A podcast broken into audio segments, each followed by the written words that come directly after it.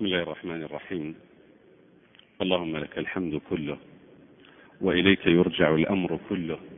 أنت ولينا في الدنيا والآخرة توفنا مسلمين وألحقنا بالصالحين. وأشهد أن لا إله إلا الله وحده لا شريك له وأشهد أن محمدا عبده ورسوله. صلى الله عليه وعلى آله وأصحابه وأتباعه بإحسان إلى يوم الدين. أيها الإخوة في الله السلام عليكم ورحمة الله تعالى وبركاته. في تقلب الأيام ودوران الأفلاك فرص للتأمل ووقفات للنظر. فرص ووقفات تحتاجها الأمم والأفراد لتنظر في أحوالها وتتفكر في شؤونها. تجد الليالي والأيام وتتجدد والعاملون يسارعون. والغافلون الهازلون في غمرة ساهون. هم كثر يجرون الأمة إلى ذيل القائمة. أمتنا التي تجعل من تجدد الأحداث سعيا لتجدد العطاء. يقال ذلك والأمة تستقبل قريبا شهرها المعظم ويحل بساحتها موسمها المبارك. يحل بساحتها موسمها المبارك. شهر رمضان الذي أنزل فيه القرآن هدى للناس وبينات من الهدى والفرقان. شهر تتصارع فيه الأنفس. فمن انهزم ولم يطق فهزيمته كبيرة.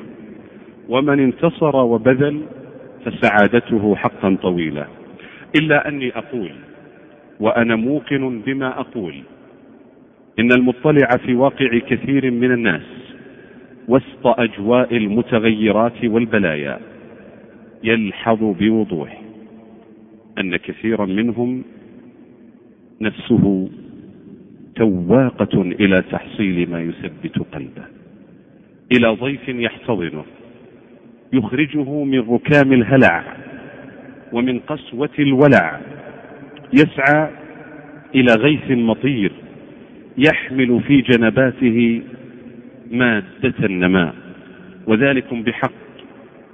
هو شهر رمضان المبارك. شهر رحب وميدان فسيح يوطد المرء فيه نفسه من خلال أعمال يعبر بها إلى ساحل الإيمان. فالصائم الحق لا ينهزم ولغير الله لا يخضع. ولأهوائه ورغباته لا يستسلم. وها أنتم ذا. جئتم من أجل أن تعيشوا مع رمضان من خلال مسائل وإشكالات نعرضها في هذا اللقاء المبارك على صاحب الفضيلة الشيخ الدكتور عبد الكريم ابن عبد الله الخضير. فنسأل الله تعالى أن يبلغنا وإياكم رمضان على خير حال. أجد لزاما أن نبدأ هذا اللقاء بخير كلام وأصدق قيل في قول الله تبارك وتعالى عن شهر رمضان شهر رمضان الذي أنزل فيه القرآن هدى للناس وبينات من الهدى والفرقان. وقبل ذلك وصيته سبحانه حول الصيام يا أيها الذين آمنوا كتب عليكم الصيام كما كتب على الذين من قبلكم. نستأذن فضيلة الشيخ في بدء هذا اللقاء بالحديث حول هذه الآية قبل أن نفتح المجال للحديث. السلام عليكم ورحمة الله وبركاته. الحمد لله رب العالمين صلى الله وسلم وبارك على عبده ورسوله نبينا محمد وعلى آله وصحبه أجمعين. اللهم صل أما بعد فيقول الله جل وعلا مبينا فرضية هذا الركن العظيم من أركان الإسلام. يا أيها الذين آمنوا كتب عليكم الصيام. كتب يعني فرض. هو فرض. لازم حتم بل ركن من أركان الإسلام اجماعا. كما كتب على الذين من قبلكم.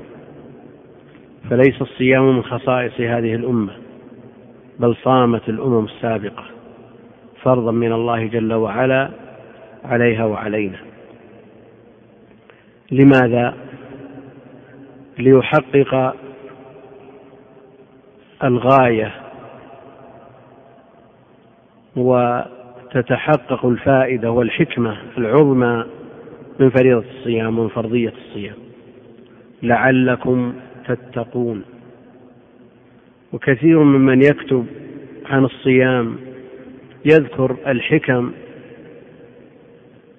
المترتبة على الصيام فيعدد من الحكم الشيء الكثير. يذكر من الحكم من الفوائد الدينية والدنيوية وما يتعلق بالقلب وما يتعلق بالبدن لكن لا لا يقفون طويلا عند قوله جل وعلا لعلكم تتقون. الباعث على الصيام هو امتثال الأمر لله جل وعلا. والتقوى هي امتثال الأوامر واجتناب النواهي. الباعث على الصيام هو التقوى. والتقوى نتيجة للصيام. لماذا يصوم الإنسان؟ امتثالا لقوله جل وعلا يا أيها الذين آمنوا كتب عليكم الصيام. ثم النتيجة لعلكم تتقون.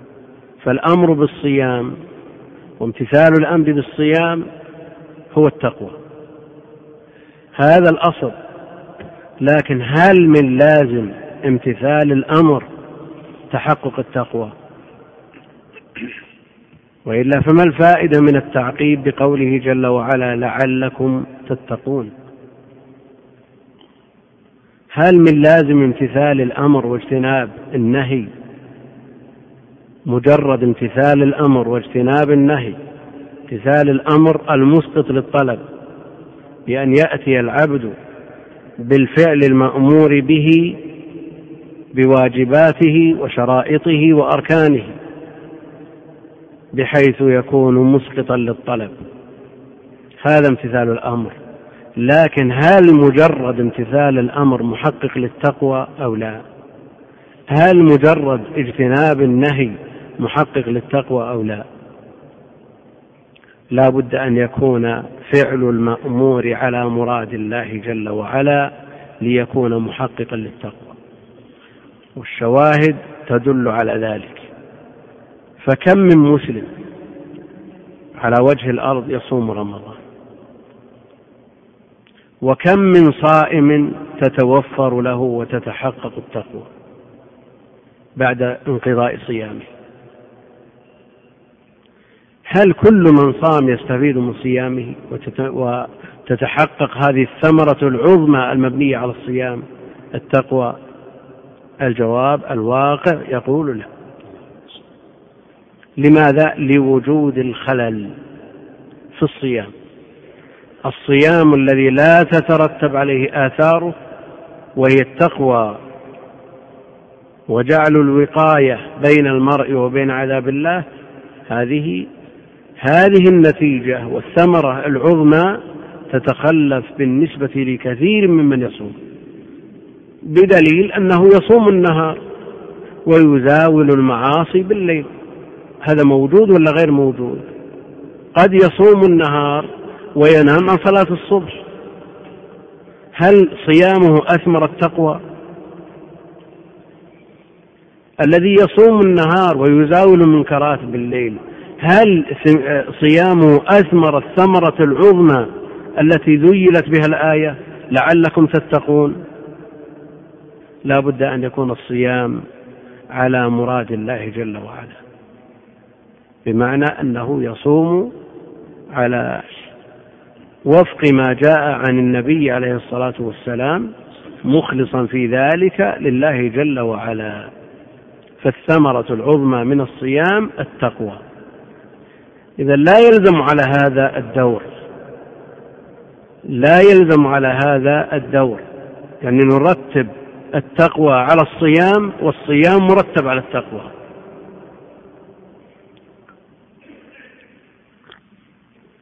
وهذه من الإشكالات التي قد يبديها بعض الناس.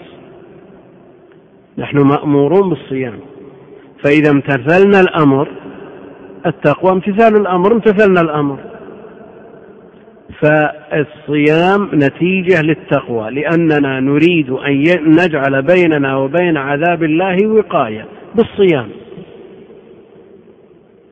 ونصوم لكي تتحقق التقوى. لا شك أن الصيام فرد من أفراد ما أمر به الذي هو شق التقوى في تعريفها عند جمهور أهل العلم. تقوى امتثال الأوامر واجتناب النواهي. والصيام فرد من أفراد ما يؤمر به شرعا من أفراد المأمورات. فالصيام يحقق التقوى لكن إذا آتى ثماره وصام المسلم على مراد الله جل وعلا مخلصا في ذلك له عز وجل. كما قال جل وعلا عن الصلاة إن الصلاة تنهى عن الفحشاء والمنكر. قد يقول قائل كيف يقول الله جل وعلا الصلاة تنهى عن الفحشاء والمنكر؟ هذا خبر والخبر لا يتغير.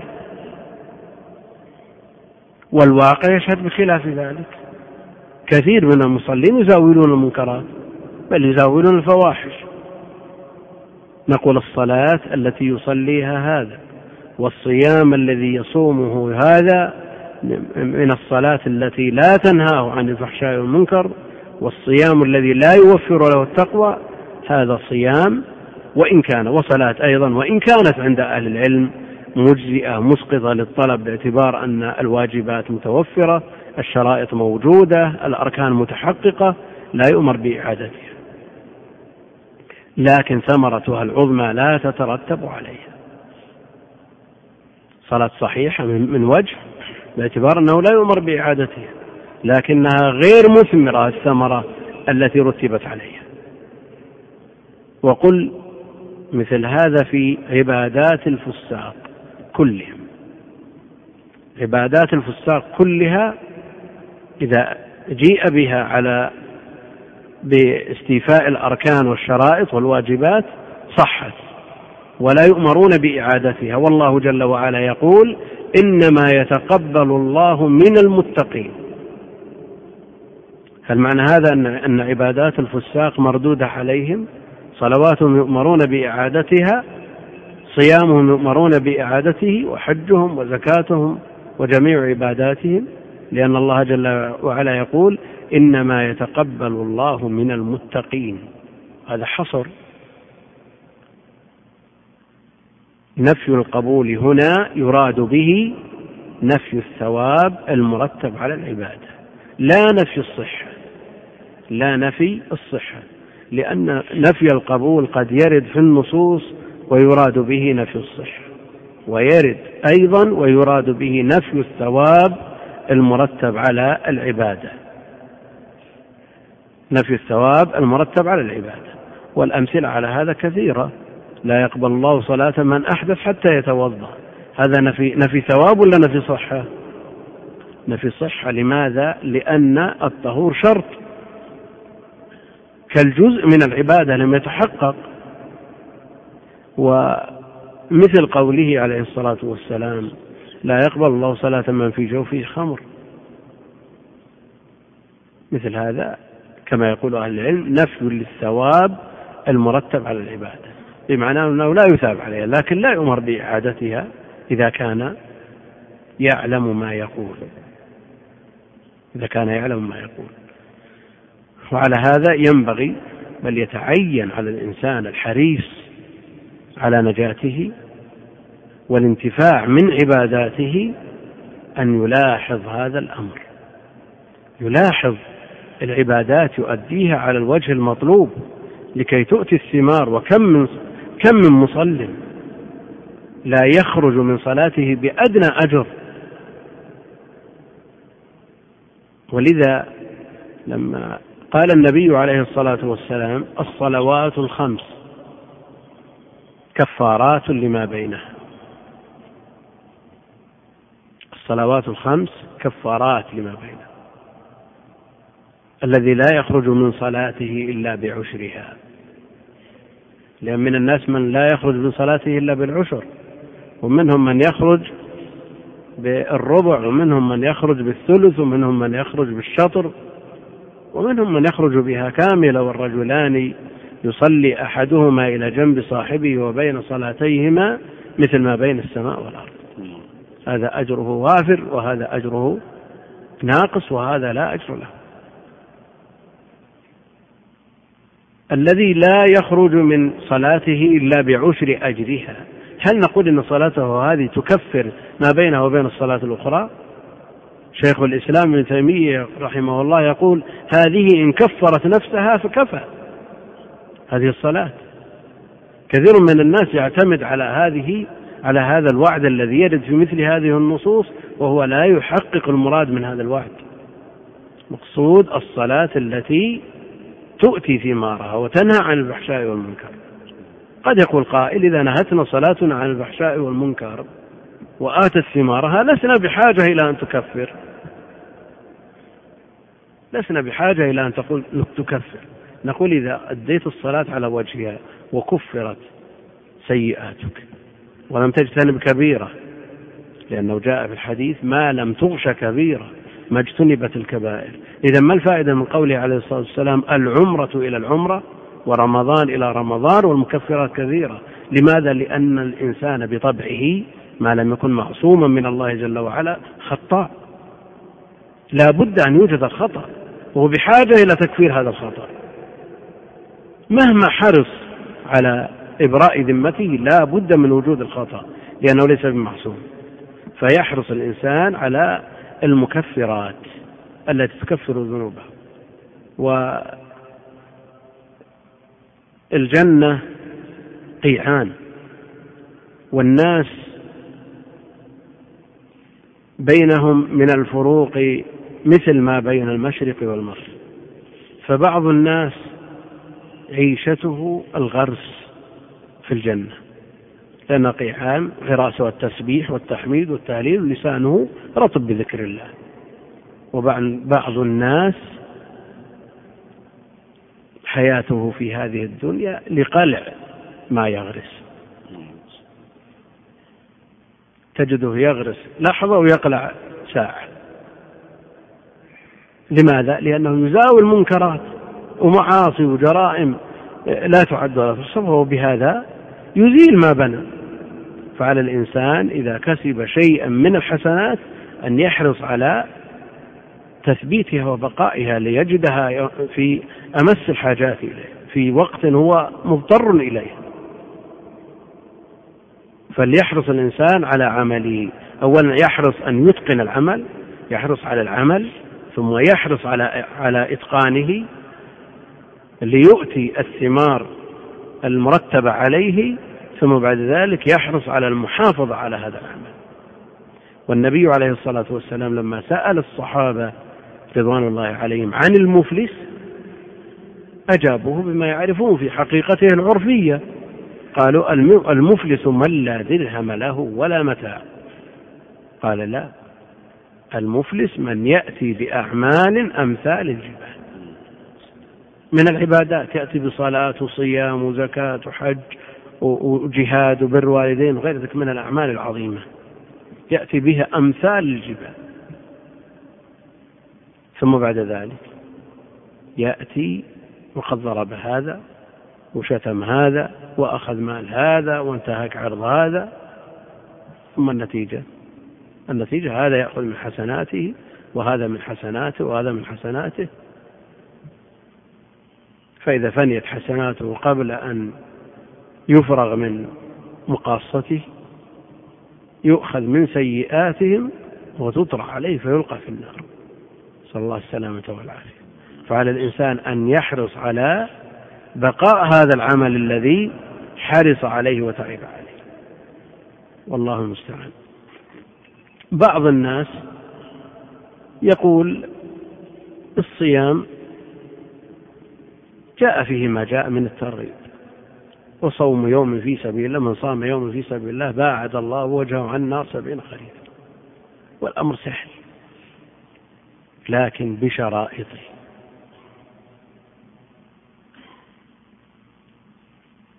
بشرائطه. لا يفسق ولا يرفث.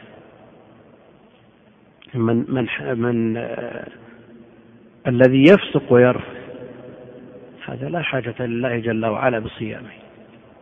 فعليه أن يحفظ صيامه من الخوارق. فقد جاء في الحديث الصحيح الصوم جنة. ولعل هذا يكون في سؤال آخر. بيرد؟ إن شاء الله. نعم. أحسن الله إليك. استاذنك شيخنا في أن نبين أيضا منهج هذا اللقاء المفتوح مع الإخوة. الحقيقة نحن اتفقنا على أن نغير نمطية الحديث في هذا اللقاء. سنكون على أنماط ثلاثة ونرجو أن يتغلب النمط الأول على كل الأنماط. النمط الأول هو أن تكونوا أنتم السائلون. أرجو ذلك أن يكون الحضور هم الذين يطرحون الأسئلة والمسائل لأن هذا اللقاء كما تفضل فضيلة الدكتور هو مسائل وإشكالات والشيخ جزاه الله خير يريد أن يسمع منكم ويناقش. فستكون هذه هي المقدمة. والثاني عندنا مجموعة من الأسئلة التي وردت منكم والإشكالات التي بين يدينا سبق تحضيرها. سنقدم هذا على هذين. هذه قضية. القضية الثانية أن عند الشيخ سؤال يريد من ورائه شحذ همم طلبة العلم للتفكير سيكون في منتصف المحاضرة بإذن الله. والإخوة جزاهم الله خير حضروا هدية مكتبة. مكتبة حديثية كذا لمن سيجيب إن شاء الله على هذا السؤال ونرى يعني مستوى المتابعة في مثل هذه القضية. في قوله صلى الله عليه وسلم فيما اتفق عليه الشيخان من حديث أبي هريرة رضي الله عنه الصيام جنة فلا يرفث ولا يجهل وإن امرؤ قاتله أو شاتمه فليقل إني صائم مرتين والذي نفسي بيده. لخلوف فم الصائم أطيب عند الله تعالى من ريح المسك يترك طعامه وشرابه وشهوته من أجلي. الصيام لي وأنا أجزي به والحسنة بعشر أمثالها. بودنا أن نتعرف على بعض مفردات هذا الحديث. الشيخ تفصيلا. أحسن الله إليك. الصيام جنة.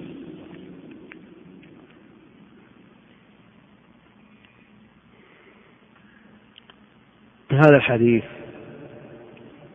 متفق عليه من حديث أبي هريرة. الصيام جنة. يعني يقي صاحبه كالمجن الذي يتخذه المقاتل فيقيه أثر السهام وضرب السيوف. فهو جنة. ما لم يخرقه صاحبه. وبما يخرقه بما يرد في الحديث نفسه. فالصوم الأصل فيه أنه جنة يقي صاحبه. فالجنة المخرقة تنفذ من هذه الخروق السهام. والصيام المخرق بالرفث والجهل ينفذ من هذه الخروق الخلل. فلا يكون الصيام واقيا لصاحبه. فلا يرفث والرفث هو الكلام فيما يتعلق بالنساء. فما فوقه إلى الجماع. ولا يجهل. لا يأتي بكلام لا يناسب العقلاء وإنما يناسب الجهال. لا يأتي بكلام لا يناسب أهل الحلم والعقل وإنما يناسب أهل السفة. قد يقول قائل أنا في رمضان ممكن أن آخذ إجازة من عملي وألزم المسجد وأحفظ صيامي. كثير من السلف إذا صام لزم المسجد ليحفظ صيامه. فهذا يقول أنا ألزم المسجد وأحفظ صيامي. نقول لن تحفظ صيامك ما لم يكن لك سابقة يكون لك رصيد. تعرفت على الله في الرخاء. حافظا للسانك قبل رمضان. فإذا جاء رمضان حفظت صيامك. أما إذا كنت طول العام لسانك في القيل والقال فلن تحفظ صيامك. وقل مثل هذا في الحج من حج فلم يرفث ولم يفسق رجع من ذنوبه كيوم ولدته أمه. يقول الحج أربعة أيام. أستطيع أن أمسك لساني أمسك لساني فلا أتكلم بشيء وأمسك سمعي فلا أسمع شيء. وأمسك بصري فلا أرى شيئا مما حرم الله عليه. نقول انظر إلى حالك في الرخاء. انظر إلى حالك في الرخاء. فإن كنت قد فعلت ذلك فسوف تعان. وإن كنت قد فرطت ولم تتعرف على الله في الرخاء فثق ثقة تامة أنك لن تعان على ذلك. وقل مثل هذا في التلاوة. بعض الناس يقول الحرف بعشر حسنات والختمة الواحدة ثلاثة ملايين حسنة. يستطيع أن يختم القرآن في رمضان في يوم وهذا فعله كثير من السلف ويقول أستطيع أن أتفرغ في رمضان وأقرأ القرآن في يوم أو في يومين أو في ثلاث وأحصل على ثلاثة ملايين حسنة في كل ختمة مع المضاعفات من أجل الشهر. مضاعفات إلى أضعاف كثيرة. وقد جاء في المسند حديث فيه كلام لأهل العلم إن الله لا يضاعف لبعض عباده الحسنة إلى ألفي ألف حسنة. إلى ألفي ألف حسنة لكن هل يستطيع أن يقرأ القرآن في ثلاث أو في يومين أو في يوم؟ وما تعرف على الله بالرخاء لن يستطيع. والشاهد موجود. كثير من طلاب العلم يعتكفون في العشر الأواخر ويحرصون على أن تكون أوقاتهم معمورة بالذكر والتلاوة والصلاة. لكن النتيجة تكون معمورة بالقيل والقال كما لو كان خارج المسجد سواء. وتأتيه الجرائد اليومية وعنده آلته الإنترنت والكمبيوتر وعنده جهاز الهاتف وعنده أعماله كلها. لا يستطيع أن يفارقها. وأصحابه الذين يسمرون معه قبل الاعتكاف إن جاءوا وإلا دعاهم. وتجد طالب العلم مع الأسف في أفضل البقاع وفي أشرف الأوقات في العشر الأواخر من رمضان يجلس بعد صلاة العصر إلى الغروب. فرغ نفسه للعبادة ثم يفتح المصحف فيقرأ صفحة صفحتين ثم ربع ثم يتلفت يمل. لكن ما تعود على الله بالرخاء يمل. الواقع يشهد بهذا. تجدون كثير من الأخوان وطلاب العلم في المسجد الحرام رايحين يمين يسار يبحثون عن أحد من أجل أن يتكلموا معه. ثم يطبق المصحف ويبدأ يتلفت لعل قادما يقدم. فإن وجد وإلا قام هو يبحث. لماذا؟ لأنه ما تعرف على الله بالرخاء. ما حالك مع القرآن في رجب وشعبان وقبل ذلك؟ ما حالك مع القرآن بعد رمضان؟ إن كان لك ورد مرتب فسوف تعان على ما هو أكثر منه في الأوقات الباطلة. وإن لم يكن لك ورد فابشر بالضياع. والواقع يشهد بهذا. بعض الناس يقول قراءة القرآن في يوم ضرب من الخيال. لماذا؟ لأنه ما تعود. تعود يجلس ست ساعات يقرأ القرآن ما يمكن. فالذي لا يعرف لا يتعرف الله بالرخاء لا يعرف في الشدة. وهذه قاعدة مضطردة في جميع العبادات. قد يقول قائل إذا يستمر الإنسان على هذه الحالة ولا تتغير حاله لا. تعرف الله بالرخاء. واصدق مع الله جل وعلا وجاهد وتعان إذا علم الله جل وعلا منك صدق النية أعانك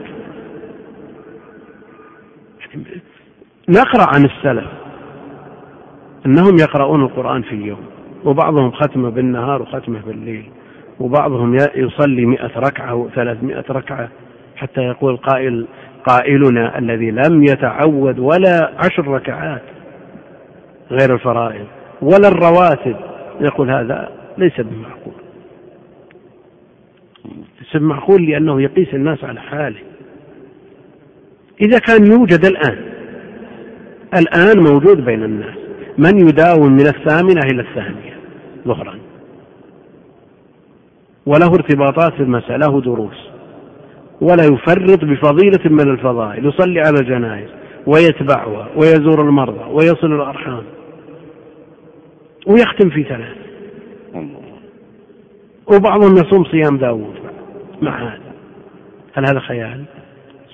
أمور آه، يطيقها الإنسان وفي مقدوره لكن المسألة مسألة تعود.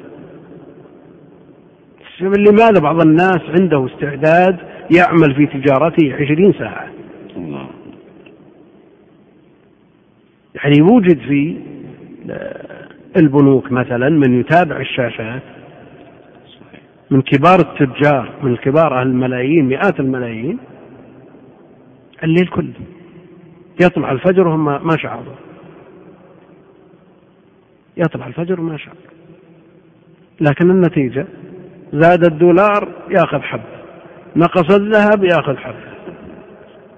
هذه الحياة لو لو عقل أمره لا يأكل ولا عشر معشار ما عنده من المال. فأنت مخلوق لأمر عظيم. مخلوق تحقق هدف وهو العبودية لله جل وعلا. فهل هذا من تحقيق العبودية؟ الله جل وعلا يقول ولا تنسى نصيبك من الدنيا. لا تنسى لأن الإنسان إذا انهمك في آه، فيما خلق من أجله قد ينسى نصيبه من الدنيا. ولذا تجدون حال كثير من من أهل العلم وكثير من أهل العبادة لديهم عوز في أمور الدنيا.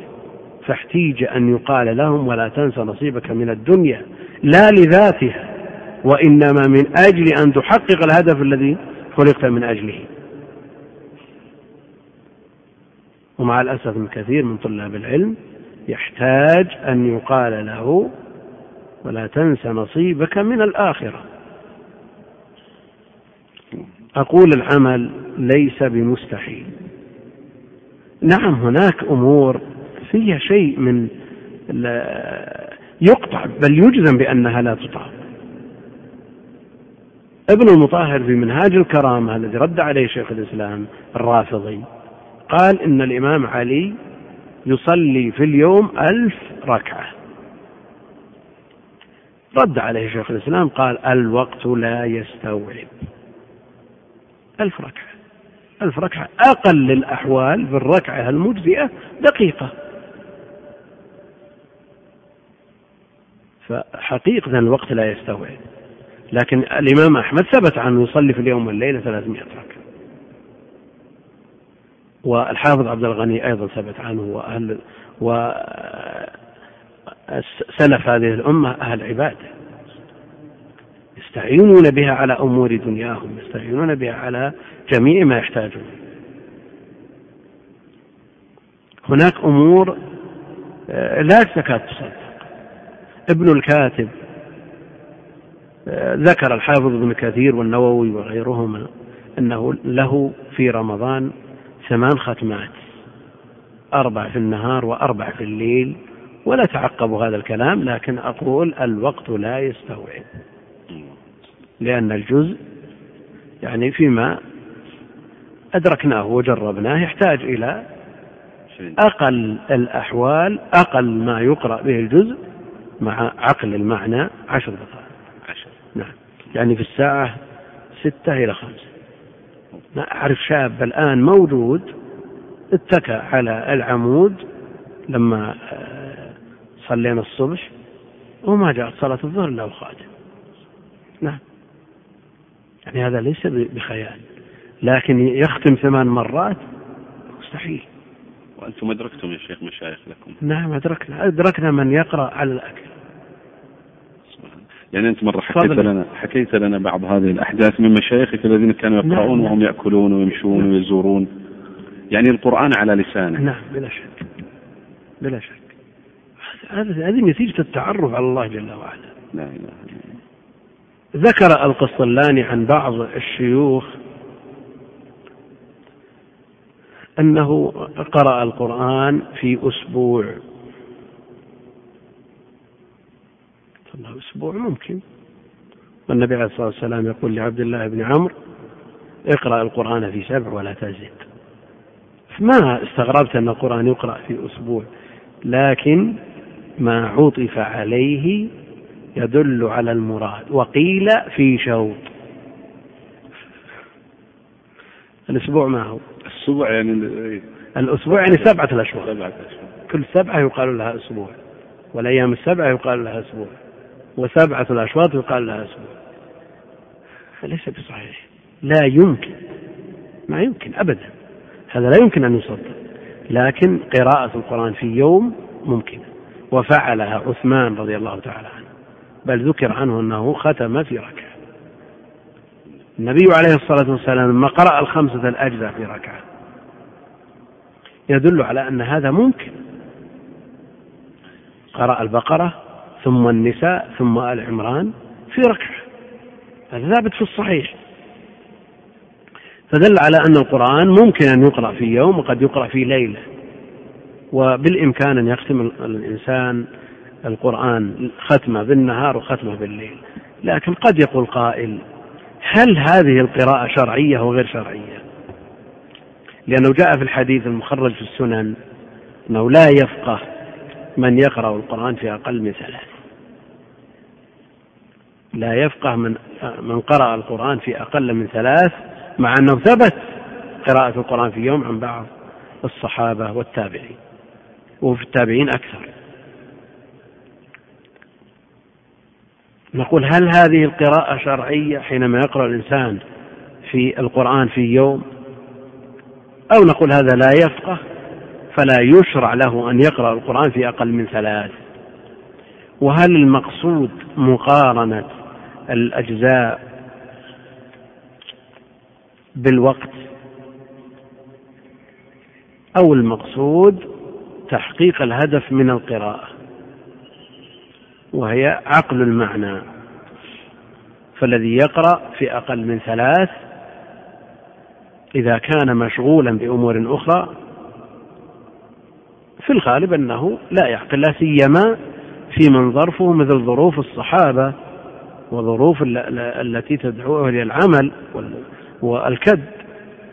الواحد منهم يعمل النهار كاملا.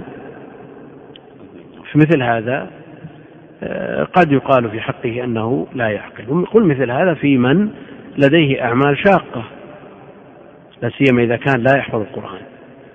لكن إذا تصورنا أن شخصا يقرأ بعد صلاة الصبح خمسة أجزاء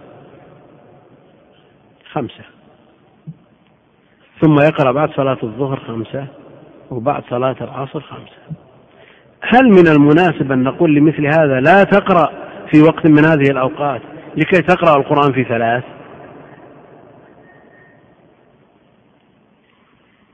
أو نقول استكثر. وكل حرف عشر حسنات. الحديث يتحدث عن غالب الناس. لا سيما الذين ظروفهم مثل ظروف الصحابة أهل الكد والجهاد والعمل أما من كانت ظروفه مناسبة شخص عالم من أهل العلم تقاعد وصار ديدنه القرآن. نقول لا تقرأ في أقل من ثلاث واجلس في بقية الوقت آه، اقضه في غير القرآن. واحد من المشايخ تقاعد فصار ديدنه القرآن. كان قاضي ثم تقاعد فقيل في رثائه لئن كنت في عصر الوظائف رائعا فقد صرت في عصر التقاعد أروعا. تفرغت للذكر الحكيم تلاوة تردده صبحا وممسا ومهجعا. مثل هذا سهل عليه أن يقرأ القرآن في كل يوم. إذا كان ما عنده عمل. وليس عنده أيضا مشاركات أخرى. لأنه إذا لم يكن لديه لا تأليف عالم ما ما أخذ على التأليف. وليست لديه القدرة على التأليف. وليس عنده أيضا آه، جودة أو براعة في التعليم مثلا أو في الدعوة أو في غير ذلك. من الأمور وأبواب العلم. مثل هذا يقول أنا أتفرغ للقرآن نقول تفرغ للقرآن. والحسنة بعشر أمثالها والحرف بعشر حسنات. فأهل العلم حملوا حديث لا يفقه منهم من قال إن المراد به من كان ديدنه ذلك. أما استغلال المناسبات فلا. ومنهم من حمله على من قرأه في قيام الليل. في ثلاث في قيام الليل فقط في ثلاث. مثل هذا لا يفقه. لكن ثبت عن عثمان وهو خليفة الراشد رضي الله عنه وأرضاه أنه قرأه في ليلة. قرأه في ليلة. والشافعي يقرأه مرتين. والقرآن ميسر. ولقد يسرنا القرآن للذكر. لكن فهل من غافل؟ هل من نائم؟ هل من متشاغل؟ فهل من مدكر؟ القرآن ميسر. ولا أمتع ولا ألذ من القرآن. لمن؟ تعود عليه. لكن الإشكال أن بعض الناس لا يعرف القرآن إلا إذا قدر أنه في وقت من الأوقات تقدم إلى الصلاة قبل الإقامة بخمس دقائق أدى ركعتين بدقيقتين وقرأ ثلاث دقائق. ولا يعرف القرآن في غير هذا الوقت. لكن نعرف ناس حزموا أنفسهم وضبطوا أنفسهم من الشباب جعلوا لهم ورد في اليوم معلوم لا يمكن أن ينام حتى يفرغ منه. والنبي عليه الصلاة والسلام لما تأخر على أصحابه قال إنهم شغلوني عن وردي اليوم.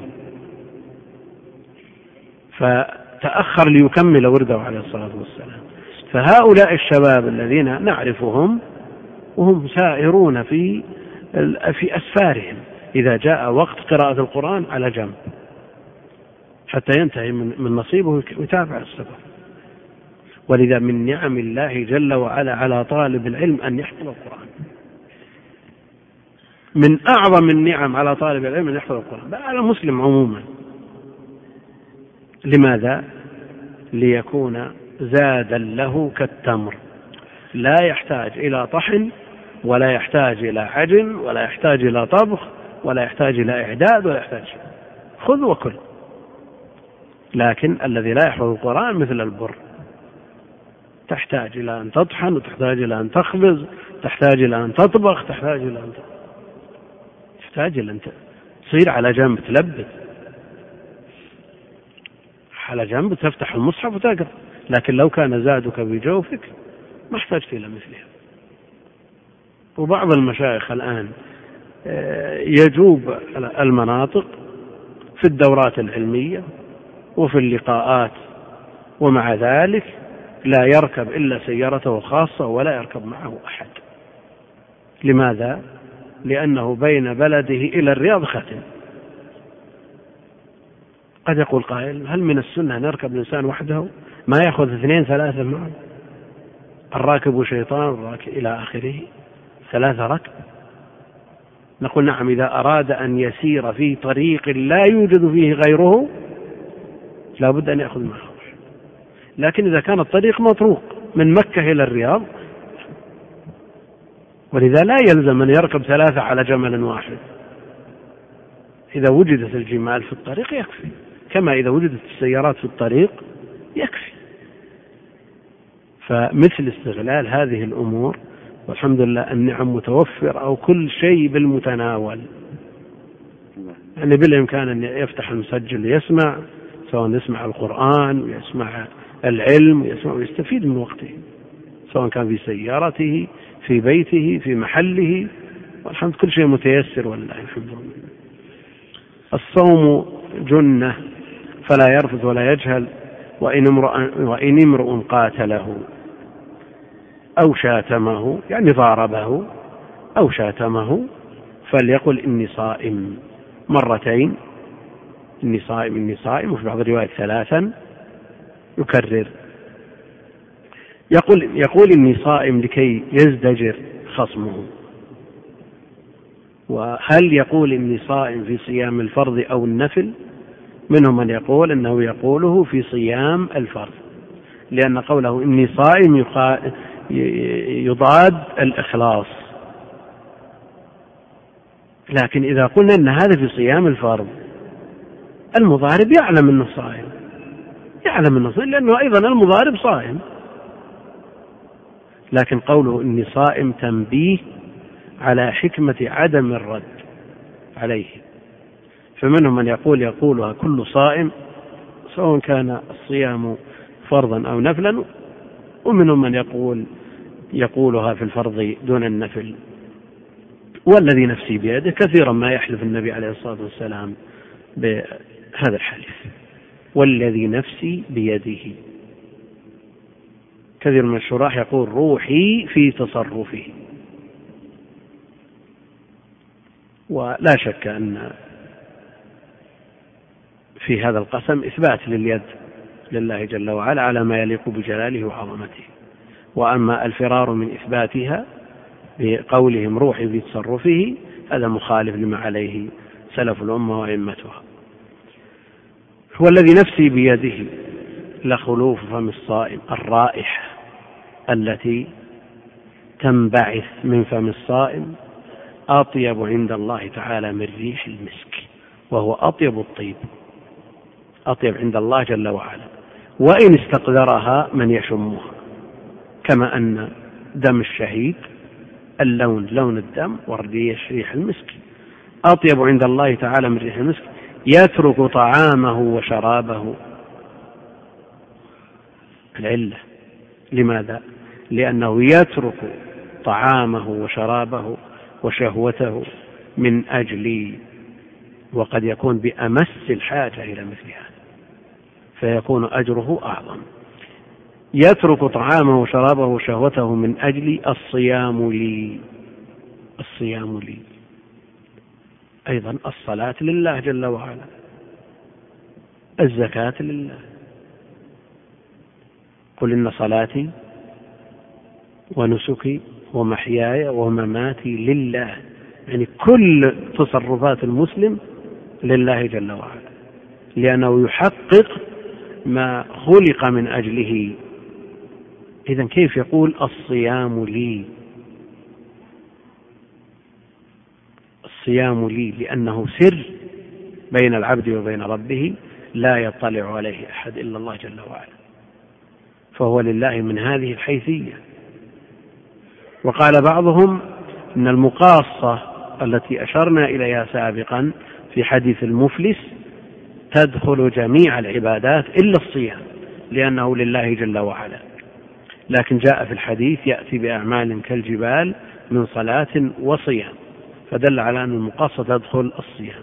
هذا الحث على آه، الصيام بتخصيصه بكونه لله جل وعلا لعظم منزلته لعظم منزلته فهو ركن من أركان الإسلام. وكل ركن من أركان الإسلام جاء فيه ما يتفرد به من أسلوب يناسب الحث عليه. فعلى سبيل المثال الأمر بالمعروف والنهي عن المنكر. كنتم خير أمة أخرجت للناس تأمرون بالمعروف وتنهون عن المنكر وتؤمنون بالله. قدم الأمر بالمعروف والنهي عن المنكر على الإيمان بالله. هل هذا عبث؟ الأمر بالمعروف والنهي عن المنكر لا يصح إلا مع الإيمان.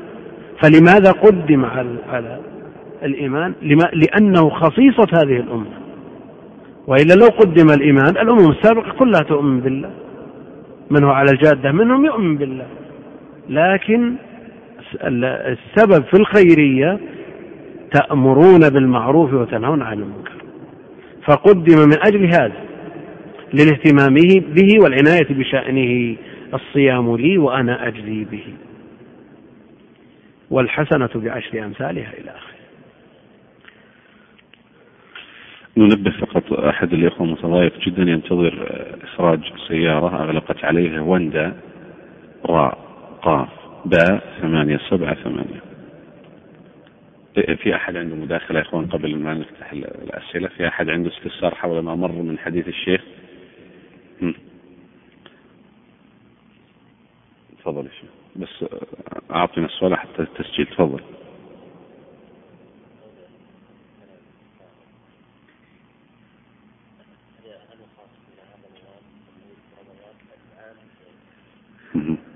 يعني التحذير من الكلام. فاحش.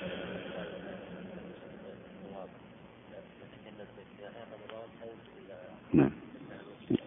يسأل يقول الكلام الفاحش هل يختص بظرف رمضان أو يختص بالعبادة الصيام؟ بمعنى لو تكلم وهو صائم في غير رمضان الكلام الفاحش يؤثر؟ المحرم من الكلام حرام في رمضان وغير رمضان لكن ينص عليه في رمضان لأنه تعظم فيه الذنوب. كما أنها تضاعف فيه السيئات تعظم فيه الذنوب.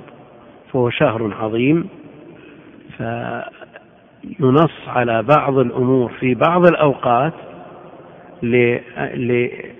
لعظم أمرها وشأن الظرف الذي وجد فيه من زمان أو مكان. يقول من جامع في يومين مختلفين ولم يكفر عن الأول هل تلزمه كفارة واحدة أم اثنتين؟ ولو جامع في يوم واحد مرتين ولم يكفر عن المرة الأولى فهل تلزمه كفارتين أم واحدة؟ أما من جامع في يوم واحد ولم يكفر عن الأولى فكفارة واحدة. فكفارة واحدة. ومن جامع في يومين فالخلاف بين أهل العلم جار في أيام رمضان. وفي شهر رمضان هل هو عبادة واحدة أو كل يوم عبادة مستقلة؟ هل الشهر كله عبادة واحدة أو أن كل يوم عبادة مستقلة؟ ويتفرع على هذا النية. يعني من نوى ليلة رمضان بعد أن بلغه دخول الشهر نوى صيام رمضان. هل تكفي هذه النية لجميع رمضان أو لا بد أن يعقد النية في كل ليلة يبيت النية في كل ليلة من ليالي رمضان على ما تقدم؟ فمن يرى أنه عبادة واحدة يقول تكفي نية واحدة لرمضان كله وعلى هذا إذا جامع في يومين أو في أيام ولم يكفر تداخلت هذه الكفارات. ومن قال بأن كل يوم عبادة مستقلة كرر النيات وكرر الكفارات وهذا قول الأكثر. أحسن الله عليك. في أحد يا إخوان عندي سؤال؟ ولا نطرح ما لدينا؟ تفضل يا شيخ.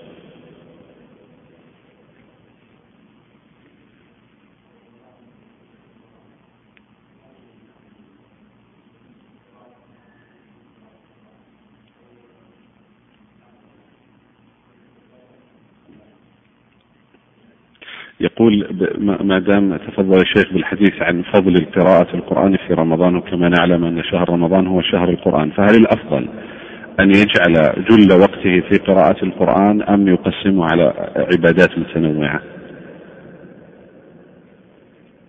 من نعم الله جل وعلا على عباده أن تنوعت العبادات. ولشيخ الإسلام ابن تيمية رسالة في تنوع العبادات.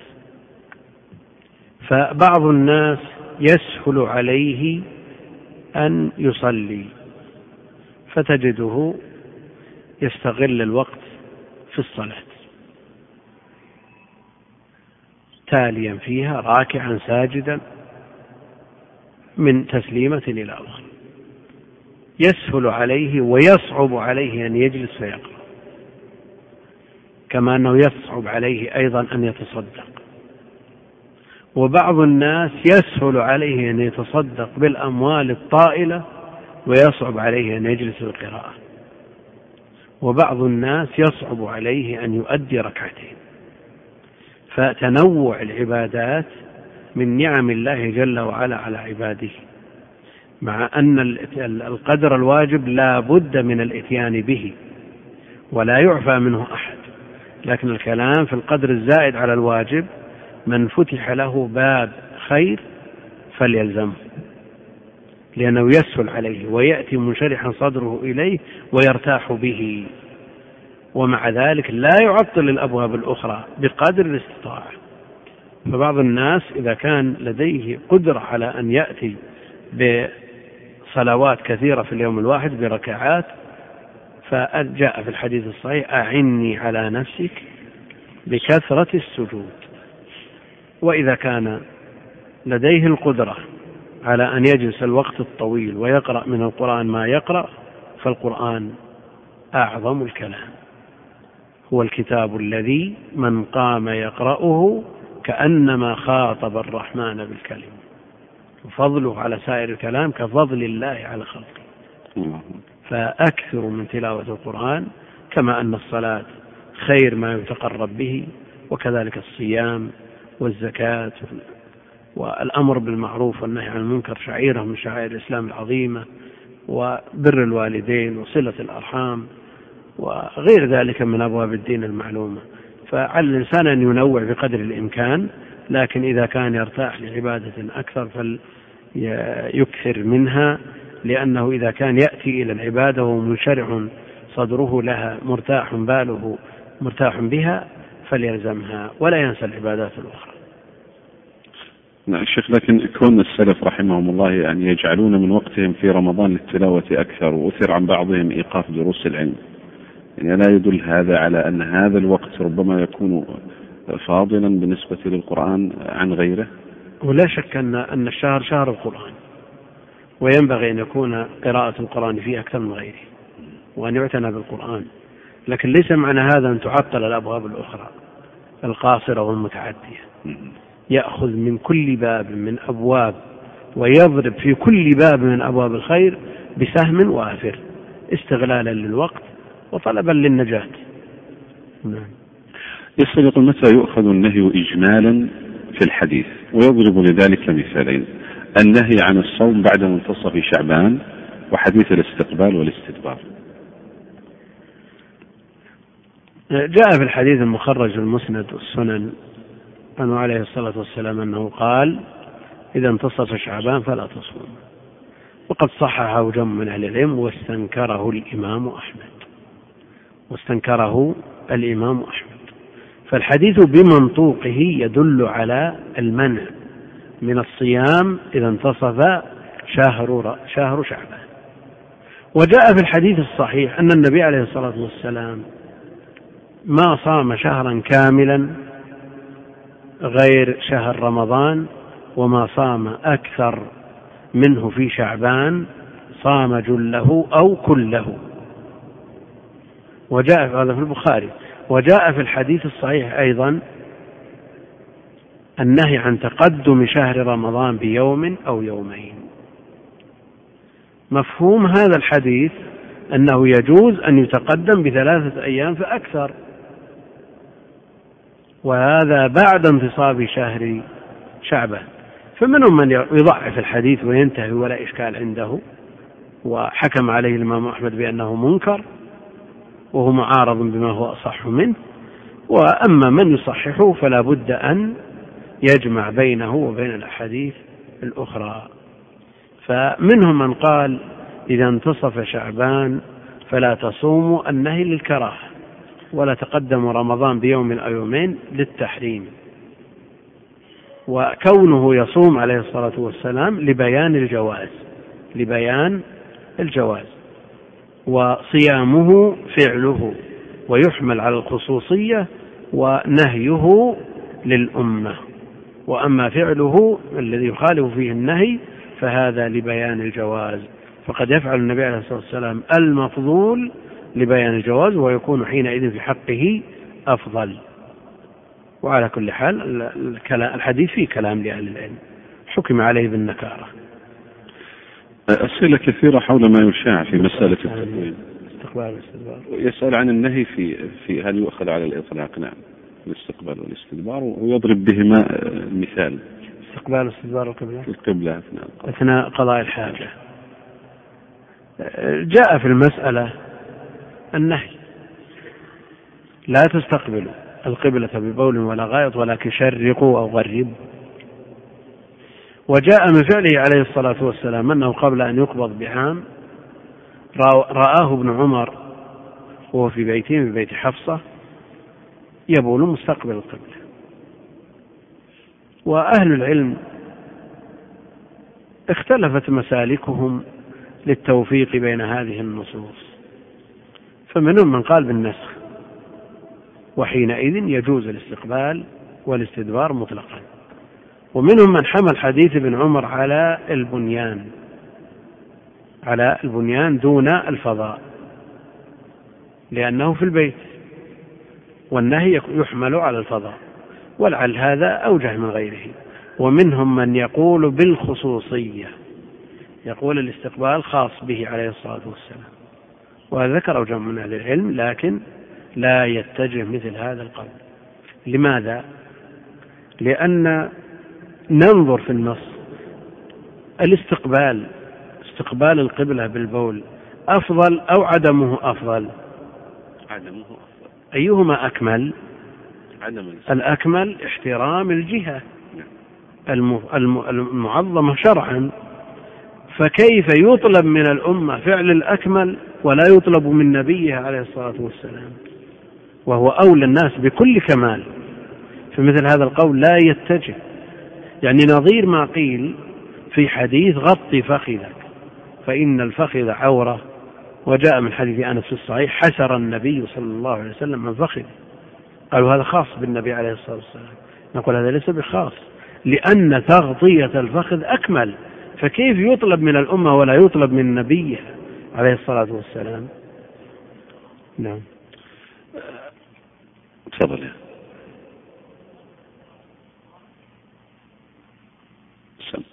باخذ سؤالين بس سم يا شيخ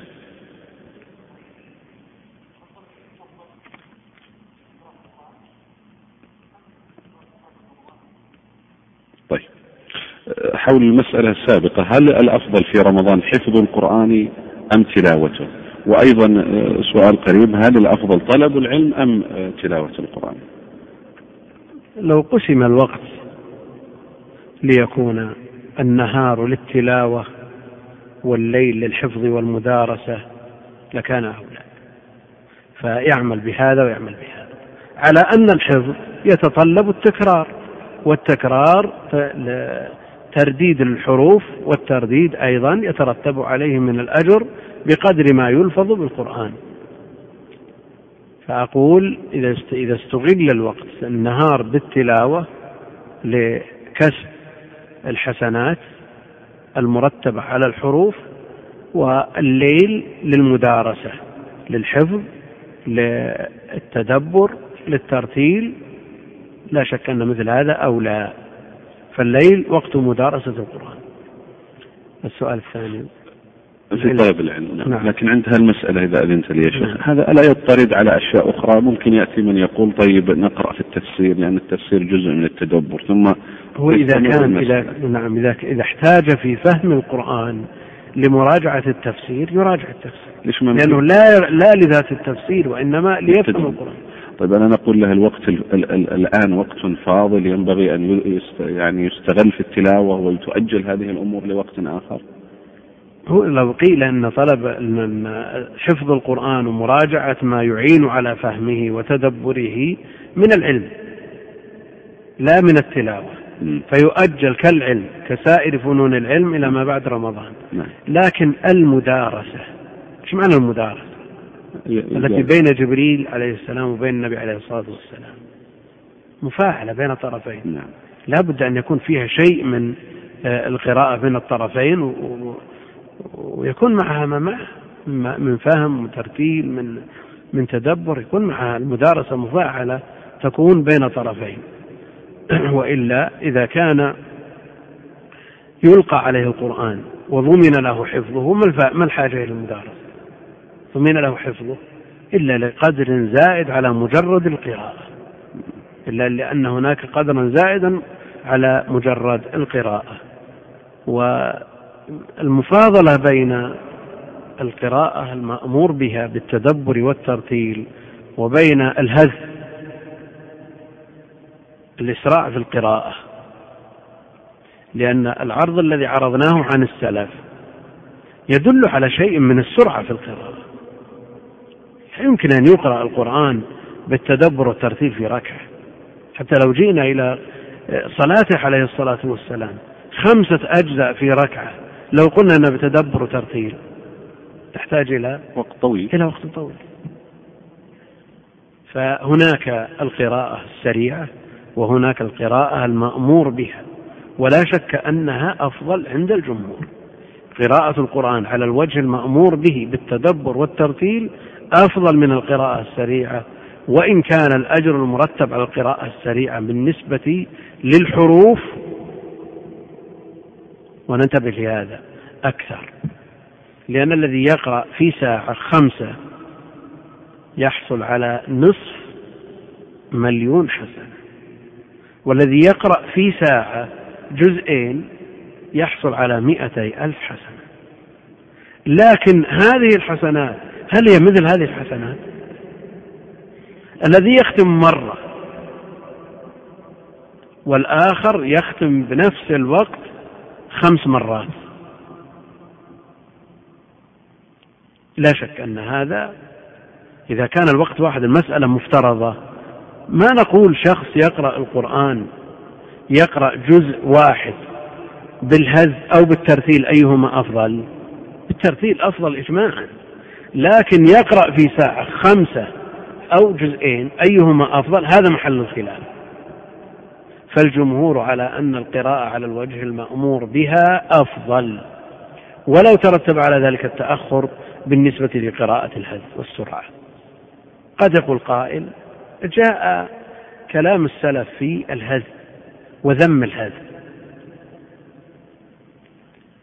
آه، ولم القراءة قراءة الحذر والسرعة هذه مأثورة عن عن سلف هذه الأمة ومعروفة وصنيعهم يدل عليها.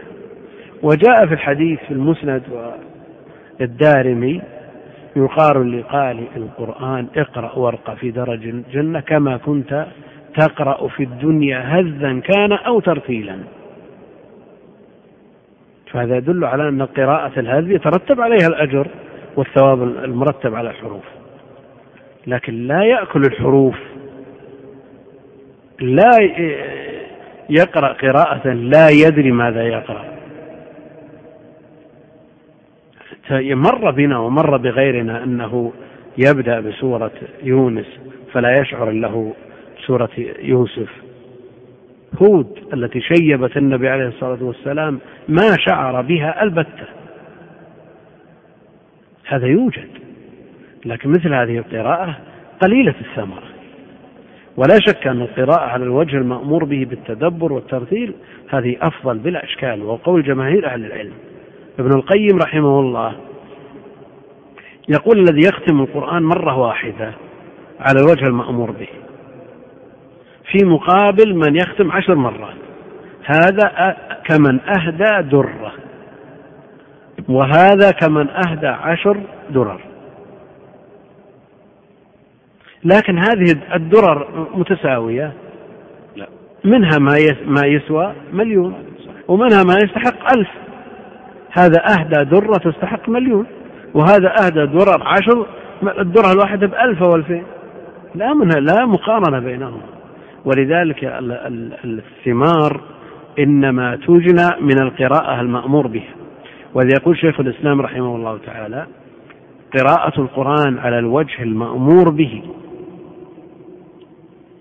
تفيد القلب من من الإيمان واليقين والطمأنينة والعلم والمعرفة ما لا يدركه إلا من يفعل.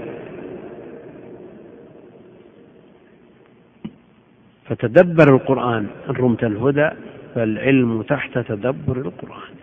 لا بد من التدبر. والقرآن ما أنزل لمجرد التلاوة. نعم هو متعبد بتلاوته ورتبت الأجور على مجرد تلاوته. لكن الثمرة العظمى العمل والعمل إنما ينشأ عن التدبر والترتيل المأمور به. وأقول هذا الكلام في مقابل من يقول أن قراءة الهذ لا أجر فيها أنا أقول فيها أجر عظيم وأجر الحروف تترتب عليها. لكن يعي ما يقرأ. لا يصل إلى حد ما يدري ماذا يقرأ. لا يصل إلى حد لا يدري ماذا يقرأ. إذا إذا تكلم إذا نطق بالحروف وسميت قراءته قراءة بمعنى أنه تواطأ عليها القلب واللسان والشفتين ونطق بالحروف وأخرجها من مخارجها ولو أسرع رتب على ذلك الأجر العظيم من الله جل وعلا. ما رأيك شيخ بس نعطي حق لمن هم عنا بعيد بآلاف الكيلوات. الكويت أثيوبيا الإمارات. فهذه سائلة من الكويت هل يجوز أن تؤم إحدى الحافظات لكتاب الله قريباتها وأخواتها في البيت في صلاة التراويح والقيام وذلك لتقليل محاذير الخروج للمساجد وهل يجوز ذلك في غير رمضان؟ إمامة المرأة للنساء لا بأس بها لا بأس بها والمرأة ليست مطالبة بجماعة والأفضل في حقها الأنفع لقلبها. فإن كانت صلاتها منفردة في جوف بيتها أنفع لقلبها فهي أفضل. وإن كانت بحيث إذا صلت منفردة تشتت ذهنها ولم يجتمع قلبها وإذا سمعت القراءة من غيرها أنفع لها قلنا أن صلاتها مع الجماعة أفضل سواء كانت خلف رجل مع النساء خلف الرجال بحيث لا يترتب على ذلك محظور شرعي أو كانت خلف امرأة. فإمامة النساء معروفة وجائزة عند عامة أهل العلم وكما ينص أهل العلم أن إمامة النساء تقف في وسطهن. أخي محمد من أثيوبيا ربما استمعت إلى إجابة الشيخ قبل قليل. نسأل الله يوفقك لكل خير. كان يسأل عن القراءة التكثير منها أو التلاوة وأجبت عن هذا.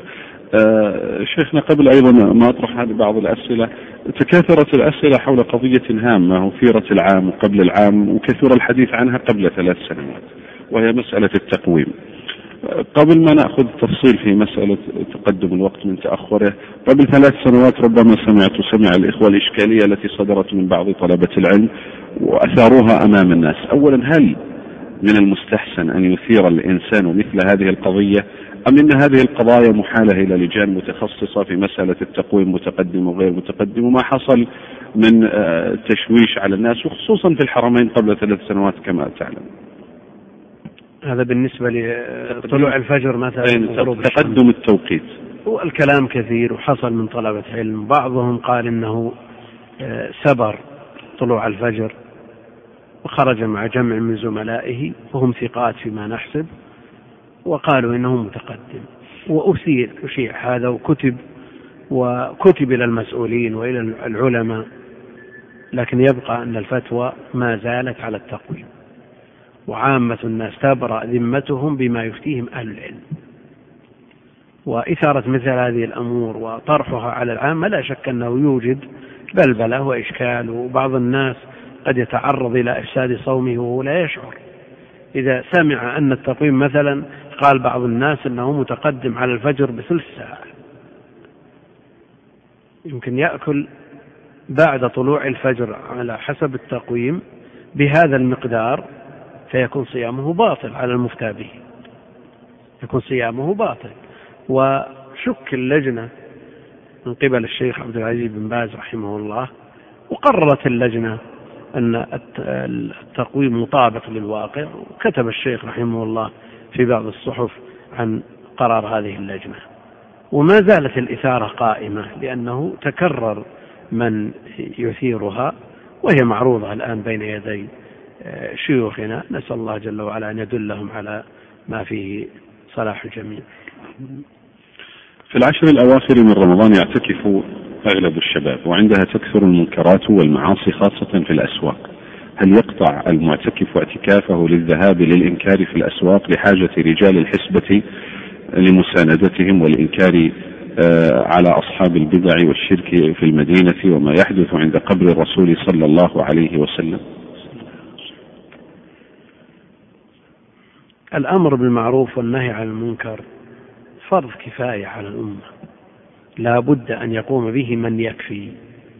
من رأى منكم منكرا فليغيره بيده فإن لم يستطع بلسانه فإن لم يستطع بقلبه. وهذا فرض كفاية بحيث لو ترك المنكر بغير إنكار أثم الجميع. أثم كل من يعلم عن هذا المنكر. والاعتكاف سنة. سنة من السنة.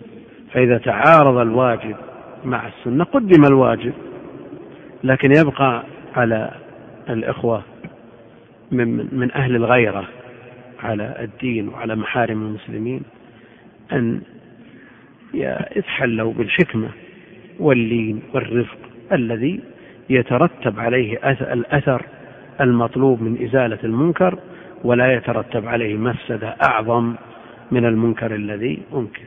ومع ذلك يبقى الأمر بالمعروف والنهي عن المنكر من أعظم شعائر هذا الدين ومن خصائص هذه الأمة. وأشرنا سابقا إلى أنها إنما فضلت على سائر الأمم بهذه الشعيرة. وما لعن بنو إسرائيل بما ارتكبوه من من جرائم فقط. إنما لعنوا بأي شيء؟ على لسان داود وعيسى بن مريم. كانوا لا يتناهون عن منكر فعل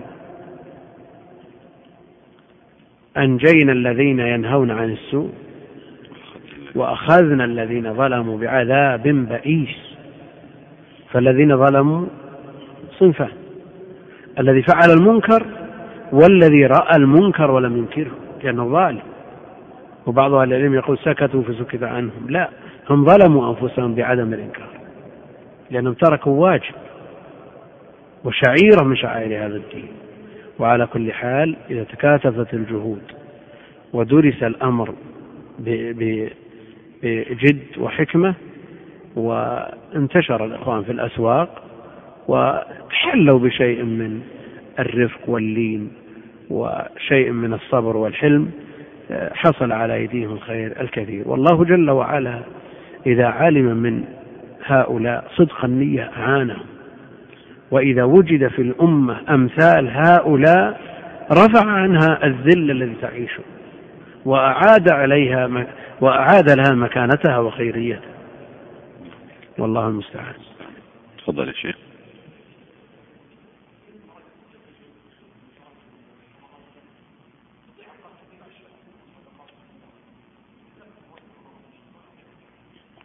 يسأل عن المراكز الرمضانية التي تقام أحيانا في الأحياء أو في غيرها.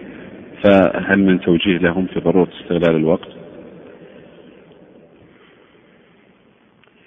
الوقت عن شهر رمضان شهر عبادة. ولذا أهل العلم يعطلون الدروس. يعطلون الدروس يعطلون تعليم العلم. الذي هو أفضل ما يتنفل به. يعطلونه من أجل العبادات الخاصة والاعتكاف إنما شرع للمعاملة الخاصة بين العبد وبين ربه. للصيام للذكر للتلاوة آه، للصلاة. فينبغي أن يستغل بما ينفع العبد من معاملاته التي تربطه بربه وتعلق قلبه به. لا يمنع أن يوجد توجيه خفيف من أمر لأمر من الأمور أو قراءة في كتاب فيه مواعظ وفيه ترقيق مع أن التذكير ينبغي أن يكون الاعتماد فيه أولا على القرآن. والله جل وعلا يقول فذكر بالقرآن.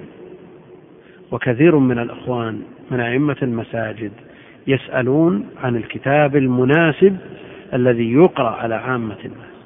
يقول ينبغي أن يكون الكتاب المناسب هو المعتمد على الكتاب والسنة. فالذي لا يتعظ بالقرآن لن يتعظ أبدا. والذي لا يتعظ بالسنة لن لن لن لن يتعظ ولن يعمل. وعاش الناس فترات طويلة على كتب وعظية لها أثرها في ترقيق القلوب لكن إشكالها الاشتمال على كثير من القصص التي لا أصل لها والأحاديث الضعيفة والموضوعة في مثل هذه الاكتفاء بها خلل لا شك أنه خلل. فلا بد أن يقضى الوقت بما ينفع وأخير ما ينفع هو كتاب الله جل وعلا جزاك الله خير الشيخ جزاه الله خير الأخ على سؤاله لكن خلينا نفترض أيضا افتراضا آخر وهو الحقيقة الواقع حتى تكون أيضا الإجابة موافقة لما يراد.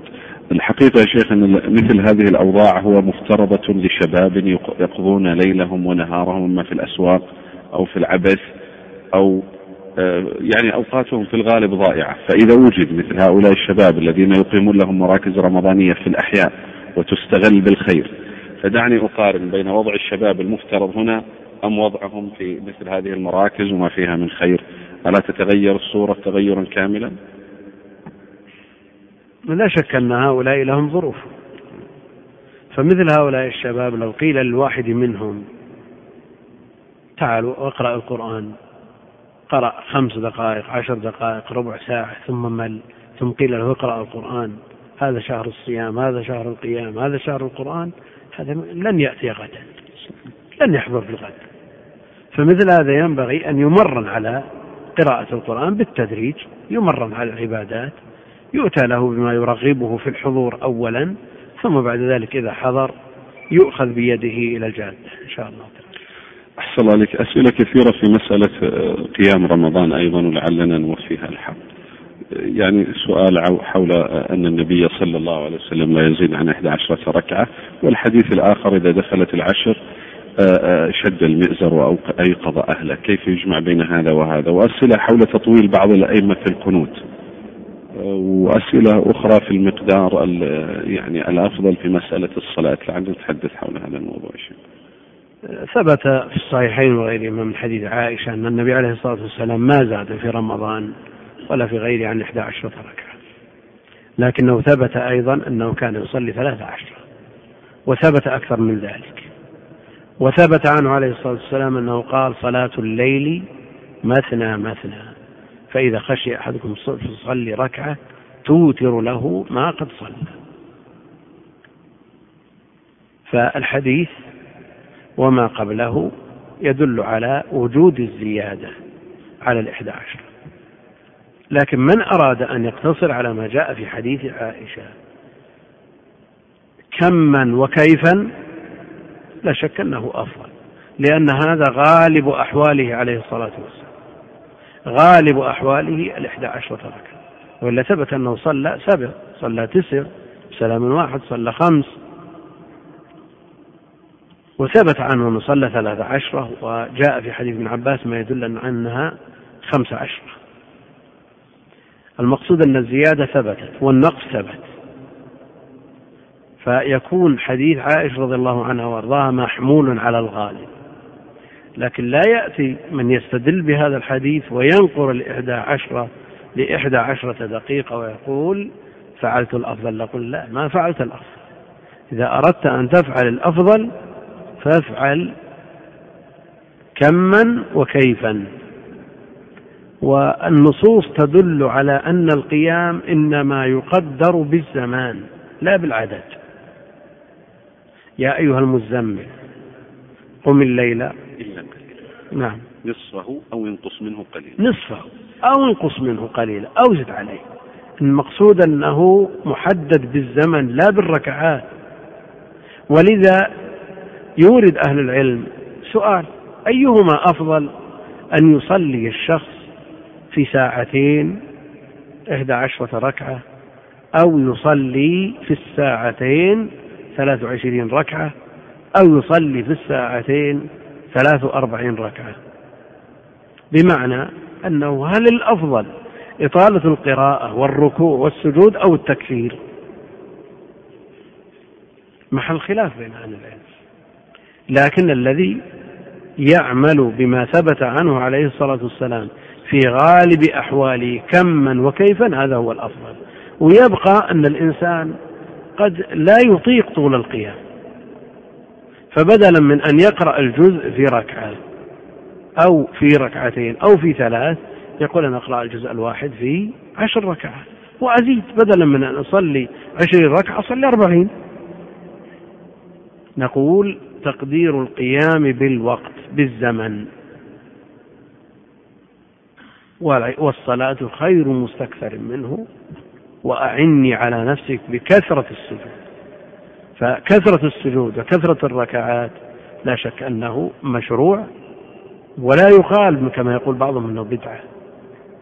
والنبي عليه الصلاة والسلام يقول أعني على نفسك بكثرة. دل على أن الكثرة لها شأن في الشارع. لكن ليست الكثرة التي يؤدي بها بعض الناس الصلاة بحيث ينقرها نقرا. ويستدلون بحديث معاذ فتان يا معاذ. ولذا يقول أهل العلم ليس بالحديث حجة للنقارين. ليس بالحديث حجة للنقارين. وإنما التقصير أو قصور الصلاة واختصارها على الوجه الشرعي المطلوب.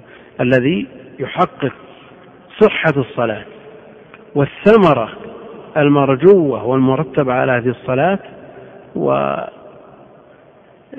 يمل المأمومين بحيث يطيل عليهم إطالة بحيث تملهم وينصرفون ولا يحرمهم أيضا من سماع القرآن ومن المثول بين يدي الله جل وعلا والانكسار بين يديه. يكون أمره متوسط يتوخى المصلحة ويحقق الهدف ولا يرتب على ذلك مفسدة. لأن بعض الناس إذا أطال يصلي معه في اليوم الأول صف أو صفين أو ثلاثة ثم بعد ذلك ينتهون إلى واحد أو اثنين أو ثلاثة. ولنعلم جميعا أن الذي يتعامل مع الله جل وعلا في العبادات هو القلب وليس البدن. وليس البدن. ولذا تجد الشاب في العمر الخامسة والعشرين قوة الشبان وغاية الشباب. ومع ذلك إذا قرأ الإمام نصف وجه تضايق. والآن العام الماضي جاءنا سؤال يسأل واحد من الآئمة هل يجوز أن تقسم آية الدين؟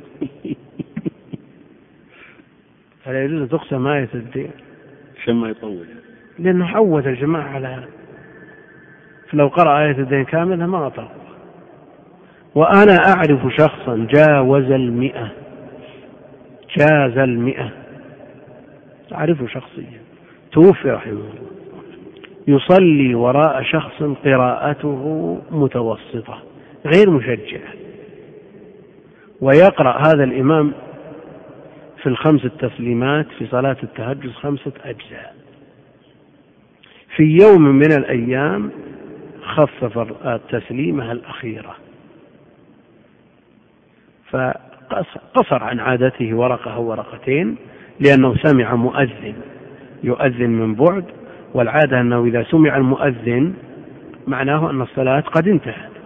فخاف أن يكون قد أطال عليهم أو تأخر عليهم فخف لما سلم قال له هذا الشيخ الكبير ماذا صنعت يا عبد الله؟ يوم جاء وقت اللزوم خففت. يوم جاء وقت اللزوم خففت. الذي تعامل وهو يصلي قائم. الله وأدركنا شخص أيضا يقارب المئة. لأن البدن يتبع القلب قوة وضعفا. فإذا هذا الشخص بالرياض هنا. يقرأ قراءة الشباب يمكن ما يطيقونه ليست بجميلة لكن يصلي معه وراءه بعض الشيوخ الكبار آه، لما عرفوه عنه من إخلاص وصدق معاملة مع الله جل وعلا. في طول في طول السنة. هذا الشخص لما جاءت الحفريات حفريات المجاري القديمة اللي صارت قبل قبل الأربعمائة. عميقة جدا يعني يمكن آه، عشرة أمتار أو أكثر. وكأنها تزيد لأن المواصير الكبيرة ما ترى إلا بصعوبة خرج هذا الشيخ كفيف فوقع في هذه الحفرة. يناهز المئة بدون مبالغة. كفيف وقع في هذه الحفرة. فاجتمعوا عليه الجماعة وأخرجوه. إذا ما به ولا مخش ولا خدش. العصا انكسر والشيخ ما جاء شيء. توفي رحمه الله. فالمسألة مسألة صدق تعامل مع الله جل وعلا.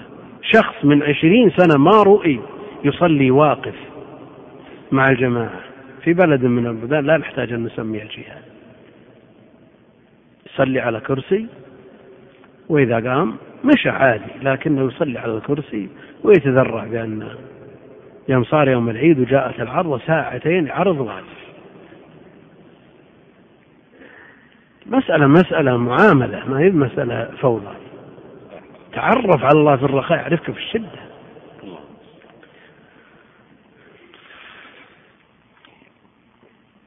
أحسن الله لك هذه أسئلة من الأخوات. إذا طهرت الحائض بعد دخول صلاة الفجر فهل يلزمها الإمساك أم أنها تفطر؟ إذا طهرت قبل طلوع الفجر يلزمها الصيام ولو لم تغتسل. كالجنوب. فقد ثبت عن النبي عليه الصلاة والسلام أنه يصبح بمعنى أنه يدخل عليه الصبح جنبا من أهله من غير احتلام ثم يغتسل ويصلي ويصوم ويصوم في ذلك اليوم. والحائض مثله. تفضل تفضل.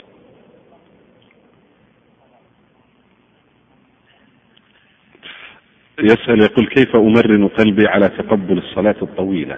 خصوصا في البدايات هل من منهج عملي يا شيخ لهذا؟ السلف ثبت عن بعضهم أنه قال كابدنا قيام الليل عشرين سنة. ثم تلذذنا به. فالمسألة تحتاج إلى جهاد. هناك مرحلة مرحلة مرحلة جهاد النفس. والجنة حفت بالمكاره. الجنة حفت بالمكاره. التكاليف الشرعية ثقيلة على النفوس. في بداية الأمر. ثم إذا تجاوز الإنسان هذه المرحلة مرحلة الجهاد صار يتلذذ بها ويرتاح بها. بعض الناس يتساءل هو يفقد شيء في هذا اليوم؟ يحس أن هناك فراغ في نفسه. ما هذا الفراغ؟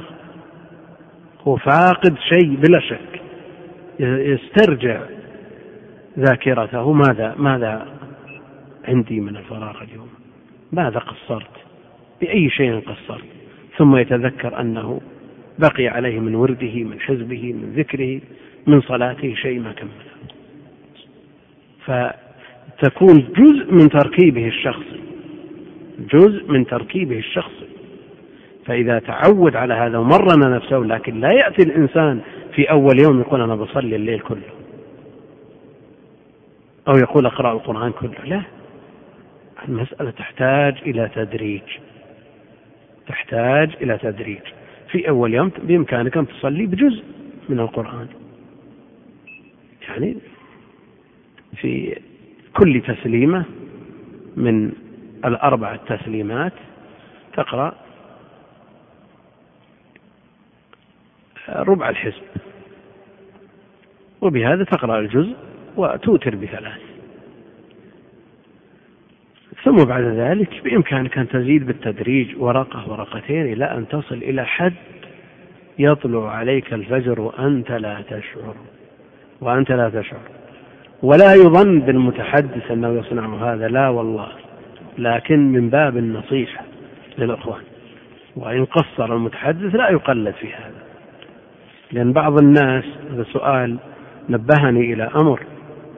وهو أنه قد يسمع السامع هذا الكلام ويظن أنه مطبق له.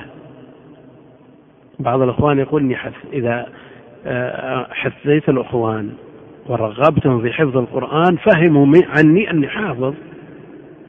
وإذا رغبتهم بالقيام فهموا عني أني أقوم الليل وأنا واقعي ليس بذلك. فهل أترك الترغيب في الأعمال الصالحة لأني لا أتصف بها؟ نقول يا أخي لا تترك.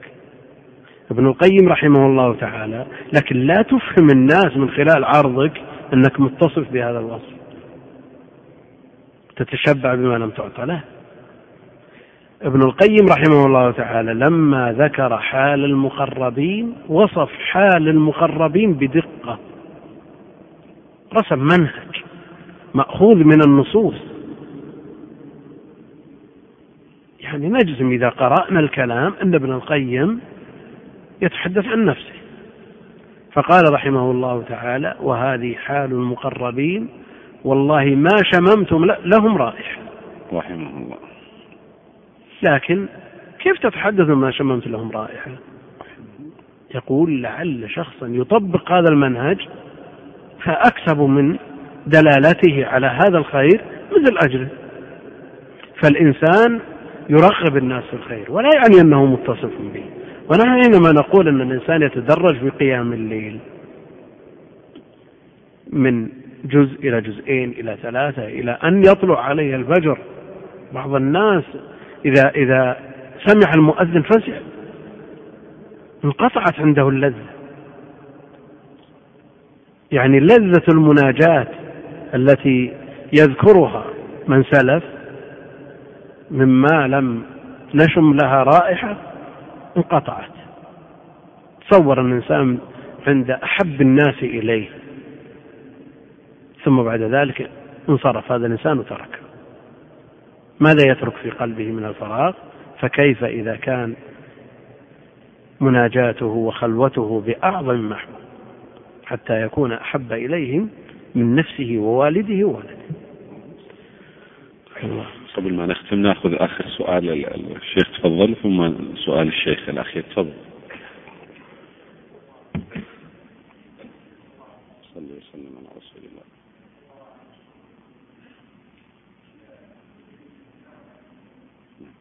يسأل عن حديث أشرتم إليه أن النبي صلى الله عليه وسلم ربما خرج عليه الصبح وهو جنب فيغتسل ثم يصلي.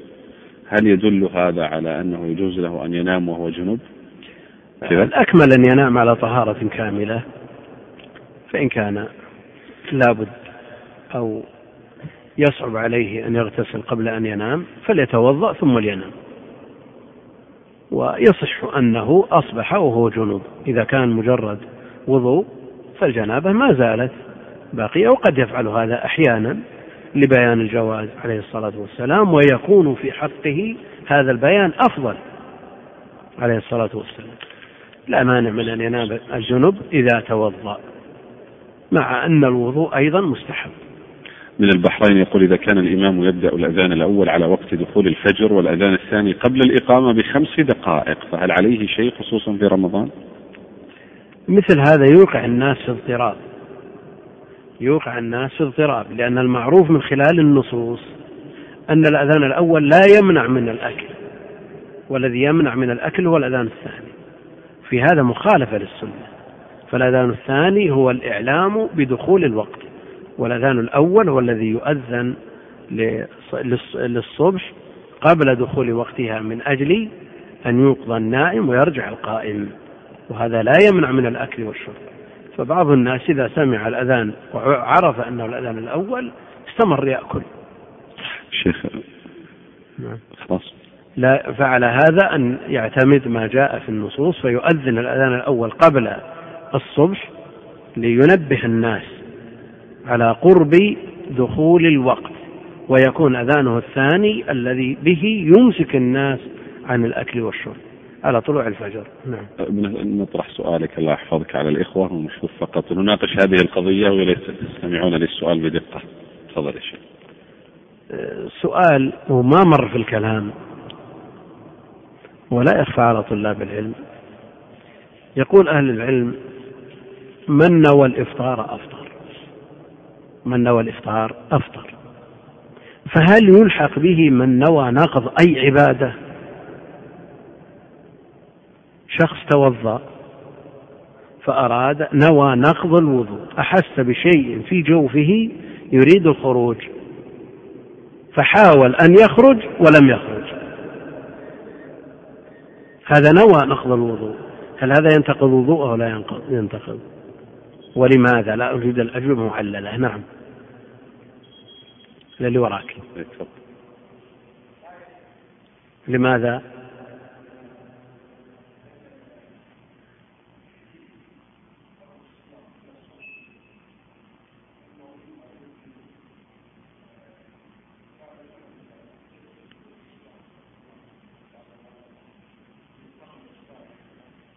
يعني هذا الحكم خاص بالصيام. وأما سائر العبادات إذا نوى نقضها لا تنتقض.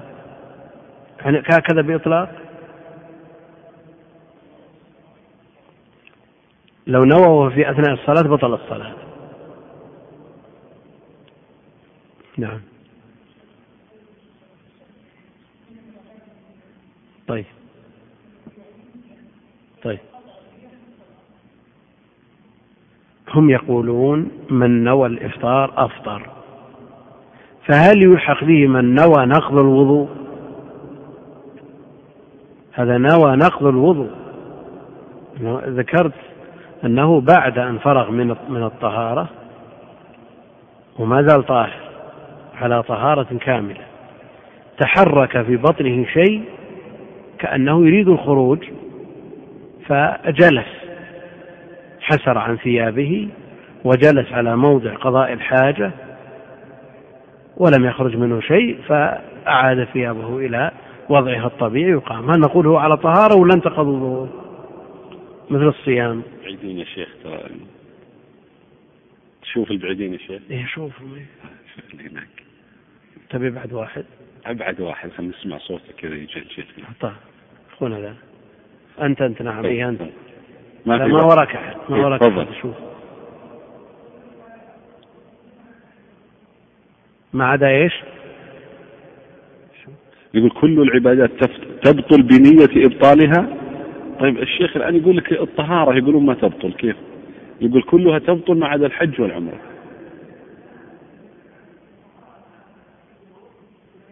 هذا الجواب. هذا الجواب.